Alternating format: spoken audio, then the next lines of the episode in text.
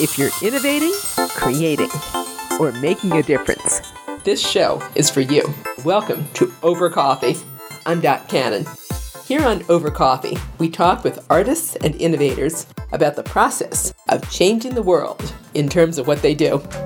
They'll enter through a grocery store that you know, if you were just walking by not paying attention, might just appear like a normal grocery store. But if you pay any attention at all, you'll see things are kind of strange. You'll find portals, you'll find lore and narrative and humor throughout the space, and lots of kind of bifurcating paths for you to explore.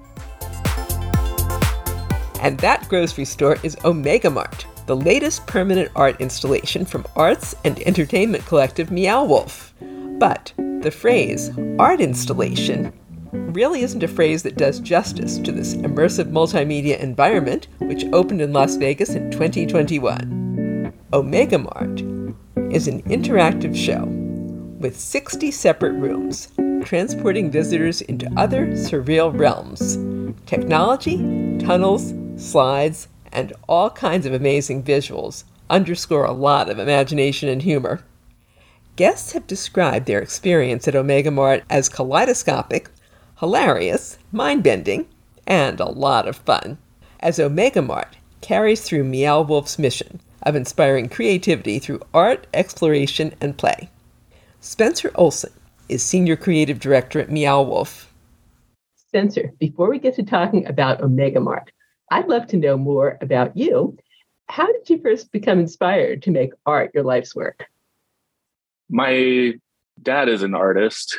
So growing up, there was always kind of like a paint studio around the house. He's a graphic designer by trade. So I always thought that was kind of cool. He gave me my first art lessons. And yeah, that was the earliest entry point, I would say. What's one of the most fun things your dad taught you about art? I guess problem solving. He gave me an exercise once where I had to draw a face from reference upside down. So like the reference image was upside down. And then when we turned it over, he asked me what my favorite part was. And I was really proud of the nose, like the kind of rendering of the nose. And he told me to take a paintbrush, put white paint in it, and cross out the nose, and now make everything else as good as the nose was. Oh my so, goodness. so yeah, unexpected challenges that arise in art can lead to like exciting opportunities. Which he was getting you ready, even though he didn't know it, for what you were going to be doing with Meow Wolf and with Omega Mart. How did yeah. Meow Wolf come on your radar and vice versa? So that happened in 2015. Meow Wolf was doing kind of a traveling show in Las Vegas, Nevada, where I'm from. And I was working with the kind of curator who brought them out there. I was doing a mural sort of adjacent to their installation and just kind of introduced myself. I had an art show at the same time that festival was going on. So they got to see some of the artwork I was interested in making, and we just sort of kept in touch from there. You said on your LinkedIn that you love this group. What did you love very most about your early days of working with them? Just the collaborative approach, like the sort of our sum is greater than our individual parts. We're able to make more ambitious work, more kind of like ambitious or visionary work than we could on our own if, if we work on it together and kind of share a vision. I'm struck by that when I see the videos of Omega Mart because there's no earthly way any one artist could have done what you did. How did Omega Mart come about? Omega Mart was a kind of, I guess, canonical, or it was like part of. Meow Wolf had done it in the past. They had done a first version of it as sort of a pop up art show in Santa Fe. I think 2009 ish. That might be off, but it was something they had done before. And then going into the context of Las Vegas, they thought it would be sort of a poignant theme to revisit and create like a more ambitious version two of that art show. Am I correct that you were the creative director of this from inception to the grand opening and beyond? No, no, there was sort of a team of creative directors. I had creative director role on one part of it. So, uh, like a, an area, we call them anchor spaces called the factory. And I kind of served a lot of different roles throughout the project, mostly art director throughout the rest of the show, sometimes concept artist, sometimes graphic designer, just wherever they're needed. There was like a, a need to fill. How much fun does that seem to be? I counted 22 different roles on Meow Wolf's Omega Mart. You cannot possibly have had an average workday, but what's one workday you really remember from those years that you were getting ready with Omega Mart as one of the artists?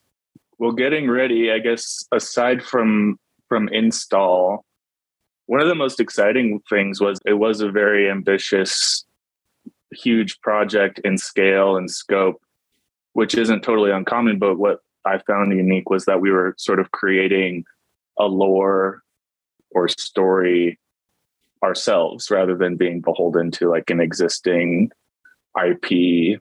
We were creating it together, and it was just very imaginative and kind of like a writer's room sort of vibe, I guess. Those days were really, really fun let's look at that story together that you were creating. What are people going to discover when they come to Omega Mart in terms of a story? Well, one sort of repeating theme, I guess, that Meow likes to do is I think the term was coined the accessible unknown. So, by accessible, it means a house or a grocery store or a transit station, something that on service level appears familiar as an access point rather than just throwing them right into, you know, multiverse, psychedelia, alien worlds. They'll enter through a grocery store that, you know, if you were just walking by not paying attention, might just appear like a normal grocery store. But it takes very little inspection. If you pay any attention at all, you'll see things are kind of strange. You'll find portals, you'll find lore and narrative and humor throughout the space and lots of kind of bifurcating paths for you to explore. I've seen a few wormholes here. I'm not going to spoil it by saying what it is, but is there any one Easter egg or anything you'd really love people to look for when they come inside of that grocery store that really isn't a grocery store? Yeah, I think there's products in the store, obviously. A lot of them are real in that they're actually glass cleaner or actually a drink or a lemonade or something, which is all great. But when you read the label, it kind of gives you some hints at the narrative. Sometimes they're just cheeky, subversive humor that don't tie into the narrative, but we kind of like that too that platform for surprise and non sequitur and just kind of placing breadcrumbs as as frequently as we can for people to follow. What's the creative process like when you're designing something like moth milk or dragon arteries or Y2K beans? Yeah. So the products, again, it, it was very much like a writer's room, a big group around a conference table, and people are kind of going around throwing ideas out there. Emily Montoya was the creative director for Omega Mart itself, that area. And she did a really good job of kind of setting a tone like sort of these categories of products or sort of a categories of surrealism for this kind of expression through products development. So that was a great launching off point to be able to have these sort of genres, I guess, or categories. And yeah, we just kind of like threw things around and saw what stuck or what made us laugh or what felt maybe poignant or meaningful in those work sessions. I was wondering how you didn't double overlapping when you came up with some of these things. Do you, I have no. Do you actually have people buy a $35 bag of potato chips called chumps? Sometimes, yes. Yeah. I think those are actually pillows. So they're more of like a merch item than a food item. So it's a little more permanent than something you would just eat and then be stuck with a uh, bag wrapper. I was going through a video in preparation for this, and I kept going back and going, did they really have this? I finally had to remind myself, look, this is only one part of the whole installation. Yeah. People are going to have to explore the supermarket on their own, but let's you and I walk out of the supermarket in our imagination through one of the wormholes or passageways, your choice. And you tell me a little bit about what we're going to see and what it was like for you to create it. Sure. So, as you're exploring Omega Mart, there is a shelf that kind of has a, I guess, a forced perspective illusion that's broken pretty easily by, you know, parallax of your head moving. But on first impression, again, if you're not paying any attention at all, you might miss it. But if you're paying even the slightest bit of attention, you can see that you can slip through the the shelf into this kind of room of shelves where the products are kind of morphing and transforming and becoming more and more bizarre. And then when you pass through that room into the next room, that threshold will lead you to the factory where you can learn about the sort of production pipeline from source to manufacturing and their kind of interdimensional logistical plans for for distribution of the products. Source is kind of a key word that you use in your storytelling.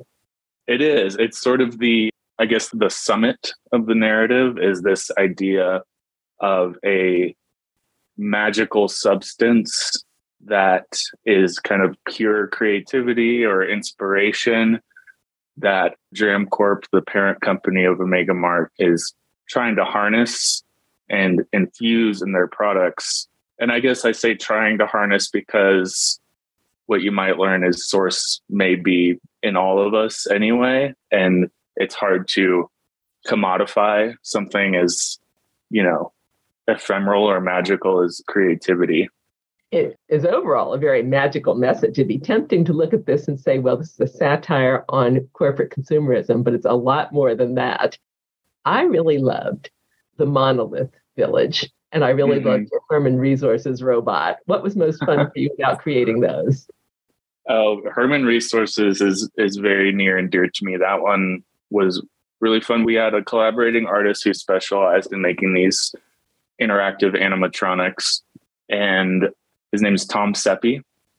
And Tom was very willing and excited to fit his specialties into art making specifically for this story and for this exhibit.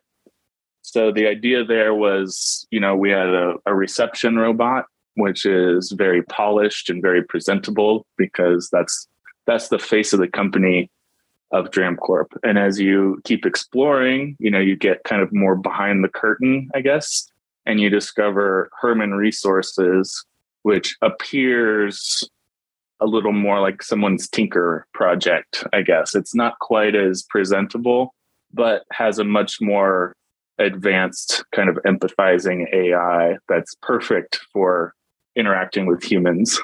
You've basically created a nerd. Yeah. I love yes. it. Yeah. But Herman has some insecurities for sure, but is very loved. What was one of the most fun technologies you got to use in your work creating Omega Mart? Oh wow. There's it's such a technology heavy show. So many come to mind. I'm trying to think of a like a unique application. I think the laser harp was exciting to see develop I was more of like an art director or concept artist role on that project. And the the technologists, the kind of creative engineers who took it forward had very ambitious ideas on how to elevate it from the laser harp that's found at the House of Eternal Return in Santa Fe. That one is more of a trigger or a pluck. So you break the laser beam and it triggers a sound to play. And what Mason Wiley is the name of the lead artist on the Laser Harp 2.0 in Vegas.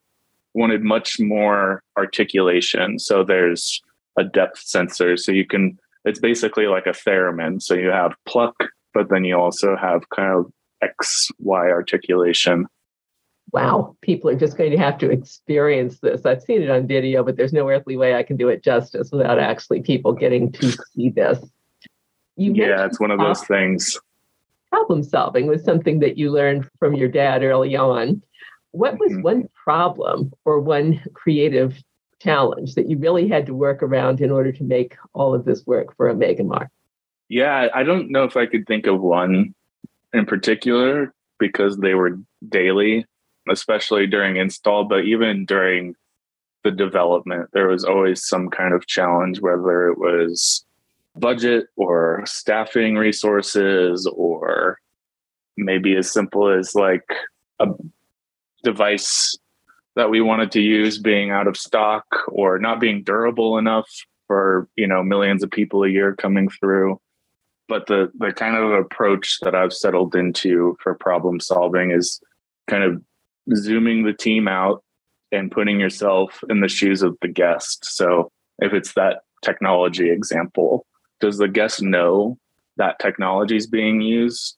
Can we give them the same experience or even not quite the same experience but the same feeling or walking away like knowing something they didn't know before or feeling something's possible they didn't know before with some other approach. Can we kind of go through a back door or around a corner rather than you know being stuck up against this obstacle? So it's just kind of zooming out and empathizing with how a guest would experience that that piece with the user of any creative work that sounds like a really good lesson for obviously most people aren't going to be making a 60 room art installation but just about anybody listening is going to eventually have a creative project to do. What do you consider one of the very best creative lessons that you learned in the years that you were working on omega mart? Hmm. Well the problem solving comes to mind again but i'd say yeah when you're collaborating on something large and ambitious don't let yourself get stuck with your own intentions or ideas. A yes and approach is really good, especially when you're working with technical experts, right? So if you if you're trying to achieve an experience and you have an idea of how to achieve it, and a technical expert comes in and tells you, "Oh, you could do it way cheaper, way more efficient, or even better with this direction, but it's going to take some redesign of your idea to get it there. Just being open, being uh, more empathy, I guess, in your problem solving, in your collaboration as well. So flexibility, yes, and I can do it, as opposed to no, this is how it's going to be. Sure, yeah. Were there any points at which a project kind of took over and had a mind of its own, and you wound up with something like, whoa, this is even better than you envisioned it? Yeah, that happens quite often. I think it's usually around the lore or narrative behind something as it develops and as you're collaborating these kind of epiphanies come to light and it can affect the story or the, the purpose for that element or room or experience in the whole of the show so being again like i guess open minded to zooming out thinking about those more meaningful qualities to the work you're doing like giving it purpose. Even if it's not always apparent to everyone who experiences it i think it's sort of a subconscious feeling when you're going through and there's a purpose or a, a lore or a meaning behind something being there I would personally recommend there's this one gorgeous room that looks like you're walking inside of a kaleidoscope.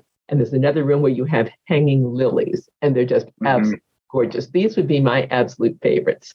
A totally unfair question for you is if you were going to tell me something absolutely not to miss, it's like asking your favorite child, but what would you tell me not to miss? Okay. Top of mind is Pulse by Claudia Bueno. I think we've all, all meaning everyone on the team who worked on it kind of consider that the you know artistic summit of the experience. People go in there and say they had an out of body experience. They say they've you know wept or thought deeply about something they hadn't thought about deeply in a long time. She's a very transformative transportating artist. Practically it's i think eight layers. It's been so long since I worked on it. I'm on I'm in like the next thing now, but it's multiple layers of hand painted acrylic with light moving between those layers, basically creating kind of a, I guess, primitive animation. Primitive as far as like animations are. It's a it's a tactile animation. So lights moving between those layers that she hand painted stacked on top of each other, very similar to like cel vinyl animation where you're kind of moving the layers back and forth, but on a massive scale. It's uh I think like a 12 by 12 foot room, 10 feet tall with light, just kind of, it's called pulse. It's pulsing, it's breathing, it looks alive. This is something that people will absolutely love to experience. You use the word tactile, and I think that's an important point is this is not hands off, don't touch it as far as an art exhibition. We get to interact a lot of ways. Mm-hmm. What's one of the things that we haven't discussed so far that we might get to do when we come into Omega Mart? Well, one of the things we like to do, we like to provide a little something for everyone, right? So the most of the exhibit is ADA accessible, that's very high priority for us. We want to, you know, give a little something for everyone, but we also like to ask our guests to sometimes stoop or crawl or climb. It's great for kids, but we've found and I've been surprised to find that adults are actually pretty excited to get on their hands and knees and crawl through a cave or get on a rope and climb through a, a cave up to the second floor or yeah yeah the tactile qualities apparent in the interactivity as well there's lots of computers that contain games and and lore and sort of a scavenger hunt to guide you through the show if you so choose wow what was the opening day of Omega Mart like for you? If I have it right, February 2021? Mm-hmm. Yeah, it was pretty overwhelming. I had friends and family in town, and it was definitely emotional. I think I had to leave early because it was about four years. If yeah, it was like a little over four years that I worked on that show. And dreamt about it being real. One of our founders and creative directors, Caity Kennedy, has done many of these meow shows. And she said, you know, she kind of saw me like reacting and getting emotional. And she was like, it's like getting your brain outside of your brain. And I thought that was so true because it was, I was in this room that I had seen in concept art and in 3D models. And I would, you know, try to dream about at night and now it's real and i'm like doing this rubbing my eyes being like i can't believe it's finally done and i can walk around in it physically. Seeing your dreams come to fruition. Now you've given me chills. However is it ever finally done? It looks like you're putting a lot of new things in as well. Yeah we that's something really important to meow wolf is to keep refreshing and updating the show. It doesn't look like it to guests, but on opening day, for the people who worked on it, we can say we achieved maybe like 50 to 60% of what we set out to achieve and had to compromise a lot through those challenges and needs of the project budget timeline other challenges. So yeah we want to we want to get it the rest of the way that we wanted it to be to its ultimate form. I think I had heard, you know, maybe it was a year or two ago, someone say that the House of Eternal Return was finally getting to the place that they've initially set out to. And that was four years after grand opening. And we also, yeah, we want to keep it fresh and exciting for guests who want multiple visits. So they have something new to to explore and check out that's going to be awfully encouraging for anybody creating anything because I haven't heard you say it has to be perfect. I haven't heard you say this is the only way it'll be. I don't think I'm going to hear you say that. Yeah, I'd like to say it doesn't have to be perfect, but it has to be exact, which is sort of a vague creative direction way to like, what does that mean exactly? But I think it just means that perfect is, you know, kind of embarrassing and and unnecessary and not necessarily good but exact is like it works it functions it has aesthetic and artistic integrity you know but you know we can always improve time for a shameless plug how do people find out more about Omega Mart and any special events or anything that you would like to promote?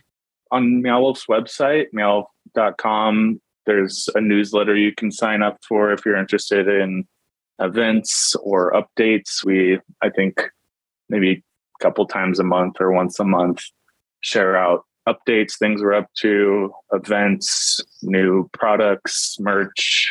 Yeah, anything new and exciting. Mini documentaries. We like to release those every once in a while, kind of behind the scenes, artist interviews, some of the teases of things that we have in the works for upcoming exhibitions. So lots of exciting stuff. Meowwolf.com. Would you happen to be doing anything in Texas in 2023?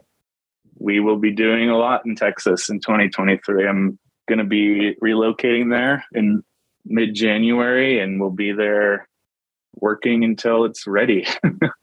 until what's ready? Until the next Meow Wolf show is ready. okay, I won't push you to answer anything further, but I happened, that was a sneaky question because I was looking online. You've got something hugely exciting coming up final question I'd like to ask for my podcast is if people could only get one thing from you about innovation, creativity, and making a difference, what would you really like them to take away from the work you're doing? From the work that I'm doing for Meow Wolf, I would like them to leave feeling like anything's possible, or at least more things are possible than you thought were possible before you went. Collaboration opens up a lot of opportunities for elevating not only your work, but the work of the people you collaborate with.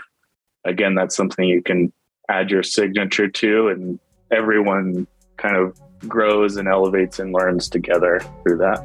Spencer, thank you for your time today. Of course, thanks for having me. You and I have been listening to Spencer Olsen, Senior Creative Director at Santa Fe based arts and entertainment collective Meow Wolf. Find out more about Meow Wolf's second permanent art exhibition, Omega Mart, located in Las Vegas Arts and Entertainment District Area 15 at meowwolf.com. That's meowwolf.com, and be sure to check the website for updates on Meow Wolf Grapevine, scheduled to come to Dallas in 2023. And that concludes this edition of Over Coffee. Thank you for listening. Listen to more Over Coffee podcasts at twomaverix.com. That's two, T W O, Mavericks, M A V E R I X. And you can contact us at twomaverix at gmail.com. The music you're hearing is royalty free production music provided by Pond5 at pond5.com. I'm Dot Cannon. Here's wishing you a cappuccino day.